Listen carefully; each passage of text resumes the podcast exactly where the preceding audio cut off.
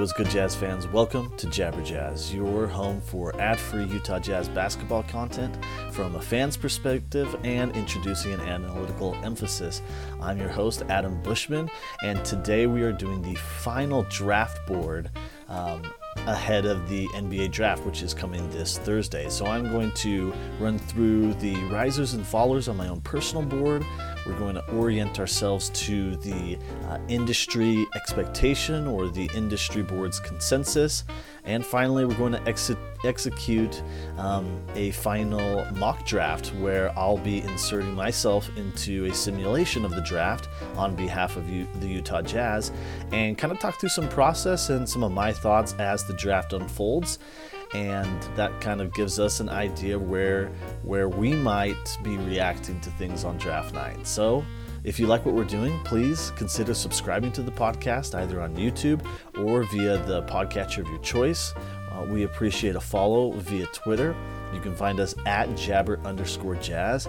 And finally, leave a review or a comment. That always helps things kind of spur along and is a really great way for us to engage with you all.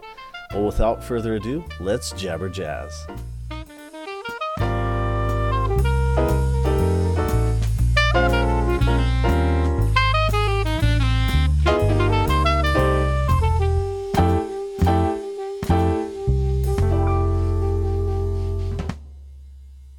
All right, if you've checked into some of my previous videos, you know a little bit of the process that I've went through in creating my personal uh, NBA draft big board. Uh, I look at some of the measurables height, weight, length, BMI, etc. Uh, I look into the positions both on offense and defense. Uh, I kind of try to gauge what my impression of them as far as how they carry themselves, what impact they're making, uh, how defenses or opposing offenses react to them being on the court, that type of thing. Um, also look at some physical traits, their athleticism, uh, agility, you know, the feel they have for the game, and uh, then offensive and de- defensive traits, shooting, handle, um, passing, and then on defense, how how well they perform on ball, off ball, how prone are they to generating positive activity, positive disruption on the defensive end, and I try to look at some comparisons to some NBA forerunners, uh, though that is not my my strong suit. So sometimes I, I depend on others for that. But ultimately, doing so, going through this approach, helps me create my tiers and then the ordered ranking of prospects within those tiers. And now a quick little disclaimer on on those tiers and those orders ultimately how I've kind of how I kind of see it is in the short term, I don't have a ton of confidence that any prospect is going to be better or worse than another. If we're looking at the first two years of their rookie deal, um, there's I don't really have a ton of confidence, even that say Victor Wembanyama is going to far outshine the rest of the rookie class in the first two years. It's conceivable that uh, the games played, that the roster around Victor, um, perhaps uh, some injuries, uh, could limit him in the short term and give the impression that the others in the draft um, are performing better than him. However, my tiers demonstrate the confidence that I have in the long term, right? Um, the rest of their rookie deal and on into the next contracts that the average player in a tier will outshine or will be better than the average player in a tier below.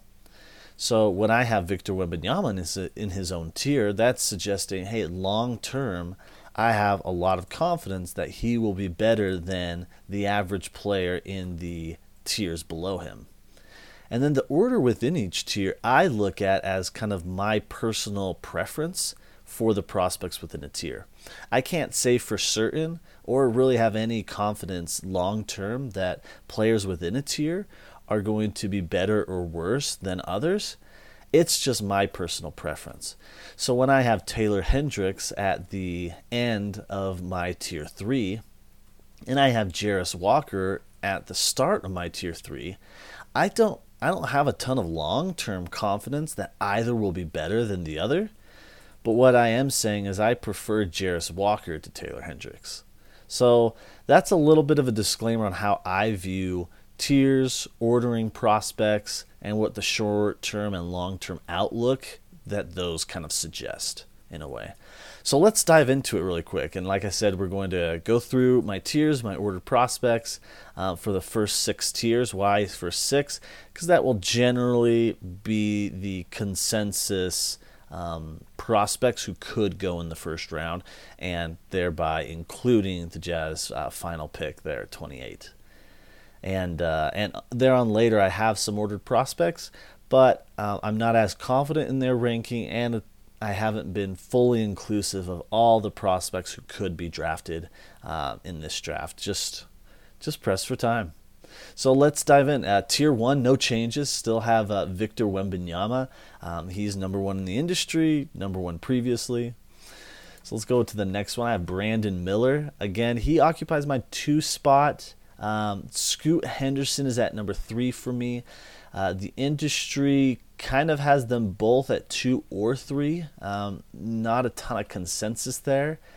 Ultimately, I I love them both. I think they're they're incredible. My own personal blend of metrics, as I've I've discussed so far, kind of rates them as equal prospects, and so I ceded the second spot to Miller based on on the position and the height tend to be a little more valuable um, and sought after in the league, and uh, but but that's kind of in a way that's that's a little subjective and, and just kind of my own personal preference. These two occupy tier two for me, and so there's, in my opinion, long term I can't say one or the other is going to be better. But if I had a preference, again, I'm, I would probably go with Miller, for example. So uh, Brandon Miller at two, Scoot Henderson at three for me, really close to industry consensus. Now let's talk tier three. Um, here we do get uh, at least one small change. Uh, I still have Jarace Walker at number four. Uh, that is a little higher than the industry uh, suggests, though started seeing him a lot at five to the Detroit Pistons, so that is pretty interesting. Then I have Cam Whitmore at five. He is the general consensus five. Um, for Detroit, it's usually Walker or Whitmore there. Um, I previously had him at five as well. Uh, Ausar Thompson, consistent with the industry, at six. Amen Thompson, I have at seven, a little lower than industry, who have him at four. Uh, I, I think I'm just a little more worried about the shot. Uh, I still think he could be an incredible player without it. There are some team dependencies that I think. I, I don't think you just stick him on any team and he's fantastic. I, I think he's going to depend a little bit on where he goes, but I, I think he's got all the potential in the world. And, and just given the concerns over the shot, that's why I prefer him kind of in the middle of this tier uh, and less to some of the others. Uh, next at eight, I have Anthony Black, um, just uh, right around where the industry has him. Uh, Cason Wallace, I have at nine and the industry has kind of put him right around 12. Uh, I see Cason as basically a surefire, um, a surefire contributor, uh, long-term NBA vet. I think he's got excellent foundation, every skill you want, and uh, there is some history, some precedence for Kentucky guards outperforming their draft position. And so I, have got him at nine, and I feel pretty dang good about it. And then wrapping up the the tier t- three for me, excuse me, I have Taylor Hendricks at 10. Um, as I mentioned, all of these players I like a lot. Uh, it's just they're ordered based upon some of my preference, uh, is all. And you'll notice that one player in particular has fallen out uh, of this of this area, and that is GG Jackson. When we get to where I I have settled on him, I'll explain a little bit of why I decided to lower him in my rankings. But that takes us through tier three.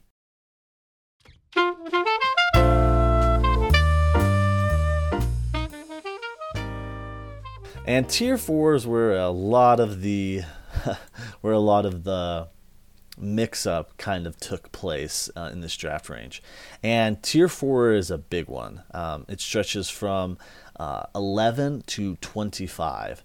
Now you might say, why, why don't you kind of divide these? divide this tier? It's tough because on one hand, there is kind of an area, probably right around 18, where I do kind of have a natural division if I kind of am honest with myself. But that would suggest, if per my approach to these rankings, if I were to divide the tier right around there, that would suggest that I have confidence in the group ahead in that 11 to 18. I have confidence that long term they'll outperform the uh, the next group. And I don't know that I can't that I'm that confident. And so I've left them in this big tier even though it is a little unorthodox. So at 11, I have Jalen Hood Schifino. Um, I previously had him at 12. Industry kind of has him at 15.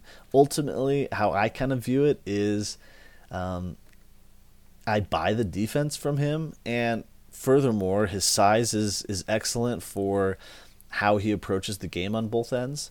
And lastly, someone brought up that he's so mid-range capable that when he's in the pick and roll, he could be a major weapon in the playoffs. When teams are, you know, playing their drop big defense, when they're going over on the screen, they're trying to pigeonhole you into these mid-range shots. And when you have someone like uh, Fino, who is comfortable operating in there, doesn't have to, but is very comfortable, and uses his his body, his um, his handle, and his uh, his movements to create space therein and to deceive the drop big, I think that could be a major weapon come playoffs. So next up, I have Kobe Bufkin. Um, uh, a subtle change, consistent with the industry. Dariq Whitehead, though, here at number 13. That's 11 spots ahead of the industry consensus. So, why the big jump for me on Dariq? Well, ultimately, in my opinion, there's a lot of self creation in there that was masked at Duke. Looking back at his high school tape, he did a ton off the dribble, did a ton with the ball in his hands, and come Duke, given his uh, injury early, slow start, and just the depth of talent that Duke had, ultimately kind of made it to where his creation skills and his athleticism were kind of hid in the aggregate. So, in my opinion, there's a lot to plumb there, and I get that some of these injury news are starting to scare people, but from what I've heard, uh, it's really just the same surgery that was always intended. They're just giving updates on the original one. He's intended to be fully ready for training camp, and so there were similar kind of scares with AJ Griffin last year, virtually identical situation, and he hit immediately. I I buy that from Dariq, and Dariq's even a, a bit better of a prospect prospect than I think AJ Griffin was last year. So I buy it from Dariq, and that's why I've got him a, a good amount ahead of where he's uh, traditionally mocked. Next up, Maxwell Lewis. Again, a pretty big delta compared to the industry, nine spots ahead of, of where the industry is kind of consensus mocked him on average. Um, I just think he's extremely, extremely fluid, uh, deceptively quick first step. Another guy that I think has a good foundation at every skill. And if you look at his recruitment history and path through Pepperdine, it was weird. Uh, complicated by COVID, complicated by a senior year in which he was supposed to go to an academy, but then uh, something happened, so he didn't. And then that busted up his recruitment, and he ended up having to settle for Pepperdine. Anyways, just some weird stuff. I think if that all wasn't odd, he probably would have gone to a better situation and either come out last year as a one and done or stayed around and looked even better this year on a better team. So I I don't know. I just I think that there's a lot to love about him and, and I would buy him at this spot. Next up, Keyonte George, consistent with the industry, so we'll uh, leave him there. And now we get to the guy that I dropped quite a bit, uh, GG Jackson. Dropped in five spots, but this is still a good 12 spots ahead of where the industry is kind of mocking him. So, what's going on here? Um, rumors about poor interviewing, workouts. Some appear to be valid, some appear to be kind of smokescreens, possibly from uh, other agents or uh, or teams themselves. Kind of feels like people are hoping that, or hoping or trying to manufacture a good, sizable drop from him because he is a risk. If he had the hype at like the 9 8 range, I think people are. Um, unwilling to kind of part with that type of draft capital capital on, on such a risk. But uh, and and so I I think that there's something going on to try to artificially you know drop him in the draft. Though certainly some of the the rumors have to be true. Ultimately, I just buy the I just buy the package that he presents. I'm willing to take that big swing. I would absolutely go for him at 16 here if I'm the Jazz but it's increasingly looking like he could be available at 28. And frankly, if the Jazz passed on him at 28, I would be livid. Uh, Leonard Miller, I have here at 17. Uh, that's four spots ahead of the industry, uh, but eight spots ahead of where I had him previous. I watched some more of his high school tape where he just demonstrated a ton of initiation, a ton of passing, and given the effort and diversity of his game that he was able to show during at the G League Ignite, I just I think that was really impressive. So I kind of buy the whole package and the uh, the different approaches to the game that he showed. I think that he's turning into a pretty well-rounded player, and obviously the physical tools are are just immense. Next, Jett Howard at 18, very uh, consistent with the industry. Jordan Hawkins at 19. Bilal Coulibaly at 20, I have. And this is seven spots behind the industry. So, what's going on here? So the physical displays are impressive. Um, we got his official measurements, and, and they they came out really good. Other than his weight, he was quite a bit thinner than was being suggested during most of the pre-draft process and, and the year. But he's crazy fluid. He's very confident. Uh, you love that. But I think he's more raw than people kind of give it credit for. I think he's closer to like uh, Rayan Rupert uh, from the New Zealand Breakers than he is like Max Lewis or Leonard Miller skill wise right now. I'm not talking about potential as a prospect. I'm talking about measurable skills right now again, I think he's closer to Rupert than he is to Lewis or Miller. I think those two are more polished skill wise than Bilal is right now. But Bilal's age, how this year kind of unfolded, and how well he did at the the lower levels there in the French league, and then upgraded to Metropolitans 92, inserted in the lineup, trusted, playing alongside Wembanyama.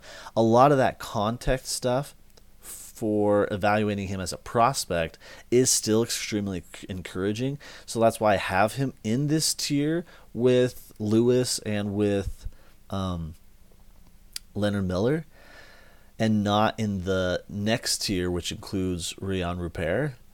But still, I think that there's people aren't admitting to how raw he, he actually is. Like people have had a comp to Kawhi Leonard, and I just don't get it. For example, um, lastly, I don't think that there's enough due hesitancy for over the fact that Bilal has been playing with what most anticipate Victor Wembanyama to being an eventual Hall of Famer. And Bilal is unlikely to be playing with a current or future Hall of Famer. so in in some sense I think that there should be a, a bit more hesitancy that that a lot of what he's shown may have been um, elevated by uh, the rising tide that is Victor Wembanyama. So, anyways, Bilal Coulibaly at 20. Uh, next, I have Grady Dick, uh, nine spots behind industry average. Again, I think that there's a little what a little bit of what's going on is probably trying to kind of pigeonhole or force him to like the Orlando Magic, for example. And I don't know. Like I think he can go on to a lot of teams, but um, I think the handle and the wiggle are missing. There's not a lot of self creation potential, in my opinion. I do think that uh, the the knocks on his defense are a bit overrated. Again, he's in this tier for me. So if if you said that he was better than everybody in this in this uh, tier four for me, in six years, I would I wouldn't be very surprised. But if I'm talking my personal preferences, again, I I love passing and defense and self creation. And those are three traits that Grady Dick has in shorter supply than the others that I have ranked ahead of him. Next, I have Dereck Lively at 22, and this is 10 spots below industry average. And ultimately, why I've kind of put him there is kind of like Dick. I think there's a lot of trying to force him to Dallas, trying to force him to New Orleans because of that perceived need. But, and I get it, I, I like those fits. But the thing is, despite liking Dereck Lively a ton. That center position isn't the the ideal to invest in. Typically, they do hit more often than guards and forwards, but they're generally less valuable or perceived as less valuable. So while I do like Lively a ton, um, I, I kind of look at what happened with Walker Kessler. Incredible rookie season. Fantastic. Finished top three in Rookie of the Year voting. And many have done a redraft exercise, and he's going around 10. Why is that? Again, perceived value, the fact that there are a lot of centers who hit, so there's a lot out there, but they're perceived as less valuable, so there are a lot to choose from. So spending high draft capital on Dereck Lively isn't a bad thing. It's just likely not my preference. Finally, um, we have Sidy Cissoko at 23. That's a bit ahead of the industry, but when you look at the range, it's very inclusive. Brice Sensabaugh at 24. Uh, Nick Smith Jr. at 25. Eight spots behind industry average. What what what's going on here? Um, ultimately, I don't really like how sped up he was at Arkansas. I get the context of the injuries. I get the context that he decided to finish out the year, which which is truly impressive. I get the context of his evaluation as a prospect coming out of high school and his recruitment was spectacular. But I just I think that his natural approach to the game, which is floater in the mid range, using his quickness and his uh, wiggle to kind of get to those spots via a ball dominant approach. I think, just think that's a tough way to live in the NBA, and ultimately, I think a an intriguing um, facsimile or, or maybe comparison to him might be Bones Hyland. and we saw that uh, that Denver ended up moving off of him because his style of that ball dominance, I'm going to jack up a big big three or I'm going to try to get in the mid range and, and do kind of some of those floaters, ultimately wasn't the style that Denver wanted given their their team construction. And I think that that's more atypical what the general team probably would think. And so that's why I've soured a little bit on uh, on Nick Smith Jr. So that wraps up uh, Tier 4.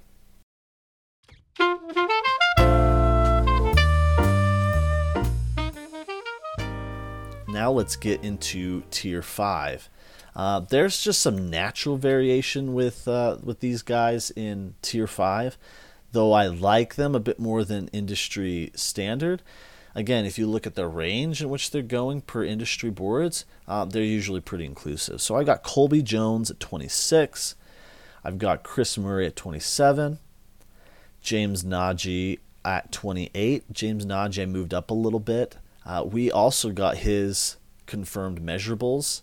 Um, six seven wing or excuse me seven seven wingspan measured at six eleven and still is going to be 18 year old 18 years old at the draft 251 pounds he's just a beast in my opinion if i was someone who uh, really wanted uh, a center i would look to probably trade back in the in the draft if i didn't have another pick later on and then if Dereck Lively falls, I go for him. If not, scoop up James Nnaji. I think that he could be excellent. One fit that I like a lot is what if he slid to the Los Angeles Clippers and they're able to parlay, um, and, and if he kind of hits right away, or perhaps in the short term, maybe a year or two, they decide to parlay um, the current guy they have, Ivica Zubac, at the center position. They're able to parlay him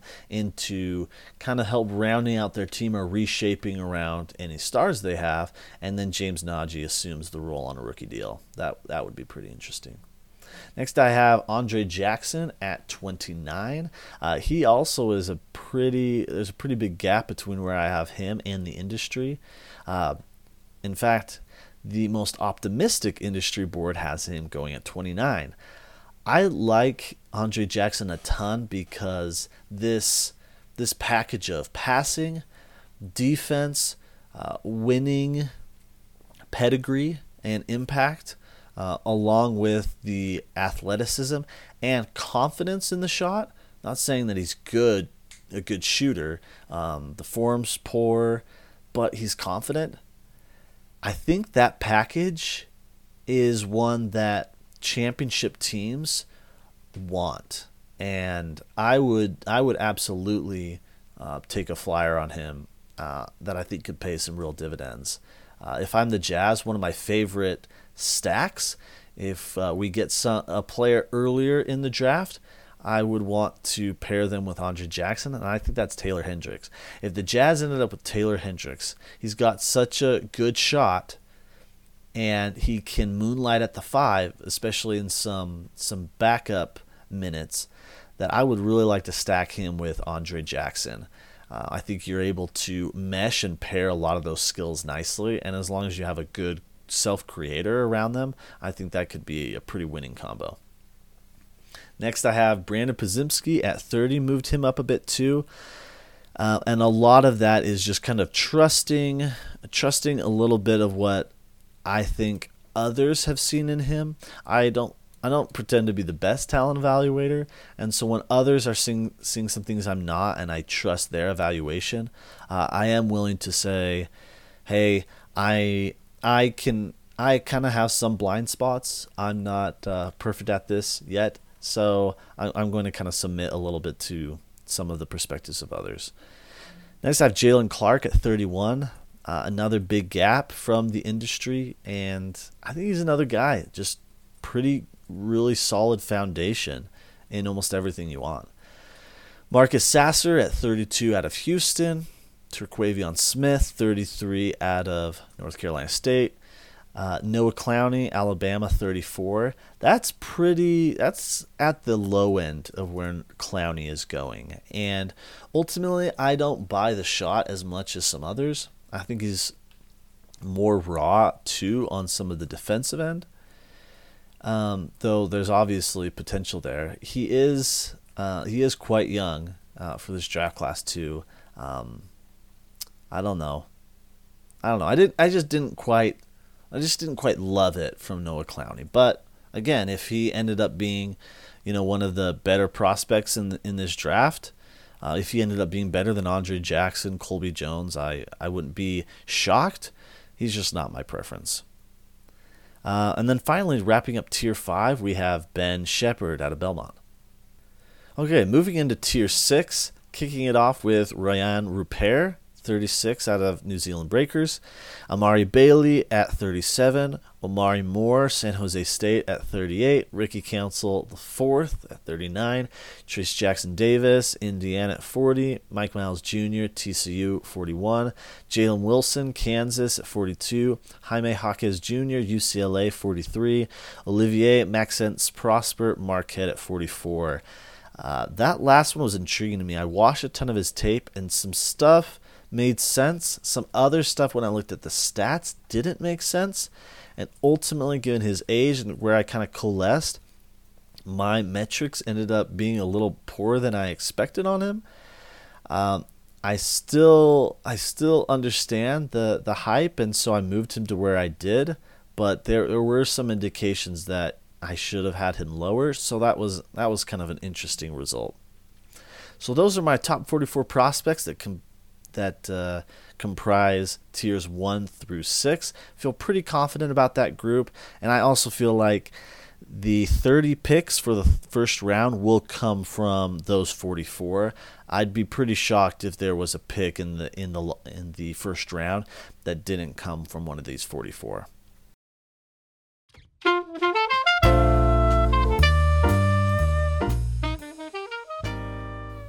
So now what I would like to do is dive into another another uh, mock draft. Uh, if, if, you've tuned into a previous episode of the podcast, I've built my own mock draft simulation, and what it does is it feeds off of the industry mock boards that I track. So uh, I'm tracking uh, industry boards from The Athletic, The Ringer, Global Scouting, Box and One, Hoop Intellect, um, others like NBA Draft Big Board, and um, No Ceilings, and Bleacher Report. Uh, and ESPN, among others. I, I, believe that there's 10 industry boards that I'm keeping track of pretty regularly. And what this simulation does is it will pull the variability from those industry boards and inject that randomness, that inherent randomness, into the draft. So when every industry board has Victor Wembanyama ranked number one, well, he's going to go number one. And that's something that has been a frustration for me with other simulation tools is that they they they base themselves off of some variability that isn't factual. And so you end up seeing prospects potentially go lower or higher than is actually likely given the industry um, that is that is being reflected. So that's that's much of what I've done, and it's been a real a real pleasure to kind of work with this because again we're able to inject that variability and um, and then we can inject ourselves within the simulation as the computer starts making the picks. We can insert ourselves there and uh, on behalf of a certain team and make certain picks. And so what we did last time is talked through when uh, the Jazz were on the clock, what some strategy was, where certain players we were targeting may have fallen off, and then what the approach could be to a pick at nine so as to potentially make uh, picks at 16 and 28 more valuable as well for us. Um, so that's that's something I, would like to do uh, here as well because I think it's a it's a really great exercise. So I'm going to read off the picks that the simulation uh, kind of runs through, and then we're going to talk a bit about that strategy. All right. So the first few picks that went off the board were Victor Wembanyama to San Antonio, Scoot Henderson two to Charlotte, Amen Thompson to Portland at three, Brandon Miller four to Houston, Cam Whitmore five to Detroit, Ausar Thompson, Orlando six, Jarace Walker, Washington seven, Anthony Black, Indiana eight. So that's probably my biggest fear for how the the first eight picks go. Ultimately, I want uh, like a someone from this latter group: Taylor Hendricks, uh, Coulibaly, Dick, Lively. I'd love for any of those guys to start jumping into that top eight and start pushing some of the guys I have down. Here I am able to choose between Taylor Hendricks and Cason Wallace. And so part of my thought is per my big board, I do have Cason Wallace ahead of Taylor Hendricks. I think the question is um, partially what can the Jazz do in free agency long term? Which are the targets that the Jazz are going to to be looking at as far as star trades? I think either of those guys kind of makes some sense. The Jazz already have Kelly Olynyk on the team who could fill a Taylor Hendricks role. Um, but if if you drafted Hendricks, then then you can move on from Kelly uh, in the short term or long term. I think I'm going to go with my board and select Cason here. Um, it's tough because I would prefer to go with a wing here. Um, I have done Taylor Hendricks in the past. I think I'd like to experiment and see what taking Cason here at nine might look like. So that's what we're going to do. All right, so after I went with Cason Wallace at nine, we had Dereck Lively II to Dallas, Grady Dick to Oklahoma City, Bilal Coulibaly to Orlando at 12, Nick Smith Jr. to Toronto at 13, Taylor Hendricks to New Orleans at 14, Jordan Hawkins to 15. Man, Taylor Hendricks had fallen two more spots to the Jazz here at uh, 16, that would have been incredible.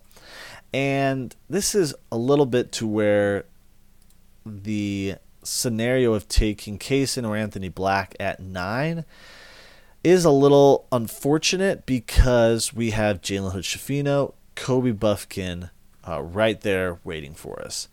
And those are two players that I'd prefer not to be stacking with Cason. Not that they couldn't uh, operate well, because I do believe Cason can be off ball quite a bit. But uh, but I do want a wing or a forward here in this draft. So looking at my board and kind of whom I have left, um, again, those two are high on my board, but I just went with Cason. Dariq, Maxwell Lewis, Keyonte George are three that are kind of up, up for me. Um, George won't be there at 28, but the other two very well could be. I also have Leonard Miller, GG Jackson. Leonard Miller is probably gone. Um, Dariq Whitehead will be available later on. Oh, this one's tough.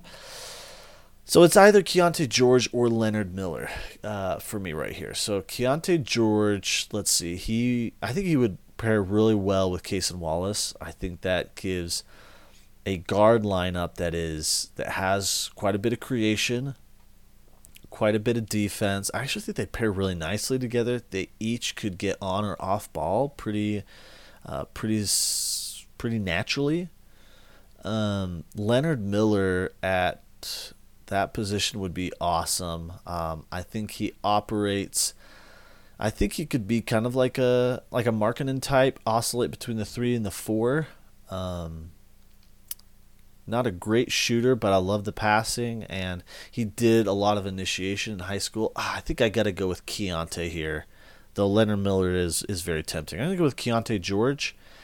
Um, though I do think long term the Jazz are likely to get a star at the guard position, but yeah, let's just go with Keyonte George. Um, I like the Cason Keyonte stack pretty pretty well. Okay, and uh, what we ended up with is um, let's see who went next. So the guys who went next were uh, Brice Sensabaugh to LA, Brandon Podziemski at 18, Kobe Bufkin at 19, Olivier Maxence Prosper at 20, Jalen Hood Schifino 21 to Brooklyn, Dariq Whitehead 22 to Brooklyn. I like those two, Jalen Hood Schifino and Dariq Whitehead to Brooklyn. Uh, those two with Nic Claxton and Cam Johnson, and Mikal Bridges. I like that a lot. Jett Howard at 23 to Portland. Colby Jones to Sacramento at 24. Like that one a lot too. Sidy Cissoko to Memphis 25. Rayan Rupert to Indiana at 26. Leonard Miller almost fell to us to 28. He went to Charlotte at 27. Ooh, that would have been nice. So I'm left with a couple here. Got Maxwell Lewis uh, available. GG Jackson is available. Andre Jackson uh, is available. Uh, per my big board, I go with Maxwell Lewis. But GG Jackson is incredibly tempting. So I've got a good mix of stuff between Keyonte and Cason. I'm gonna go with I'm gonna go with GG, I think. I I just buy the package with him.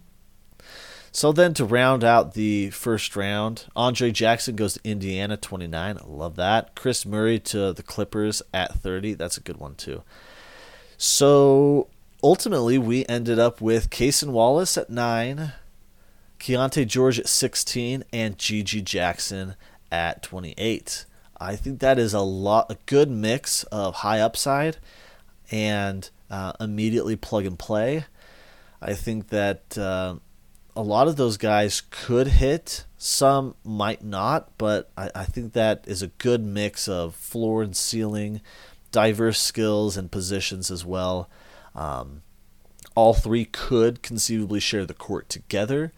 I think you could stagger them throughout the lineup pretty well. I think you could immediately play Cason and um, and Agbaji together. I think that uh, Keyonte and Agbaji could play together. I think GG could play alongside uh, and Kessler. I think that'd be some some really nice lineups. So that's ultimately what we kind of went through and some of the some of the logic and, and maybe strategy that, that could be employed here. Um, it's going to be a really really fun draft night, and I hope you're looking forward to it. And also, we'll be streaming the, the draft live on YouTube and hopefully Twitter. I'll be having a guest or two with me, and it'll be chill. So turn on the draft in the background, uh, turn down the sound, and pull up on your computer or phone our live stream and uh, we'll be going through our boards, reacting to the picks, and specifically digesting what uh, Utah ends up doing, and uh, specifically monitoring trades as well. So come join us. It will be six o'clock this coming Thursday uh, for the draft, Mountain Standard Time. Uh, again, turn the draft on in the background and tune into uh, the Jabber Jazz live stream for the mock draft, or for the the real draft.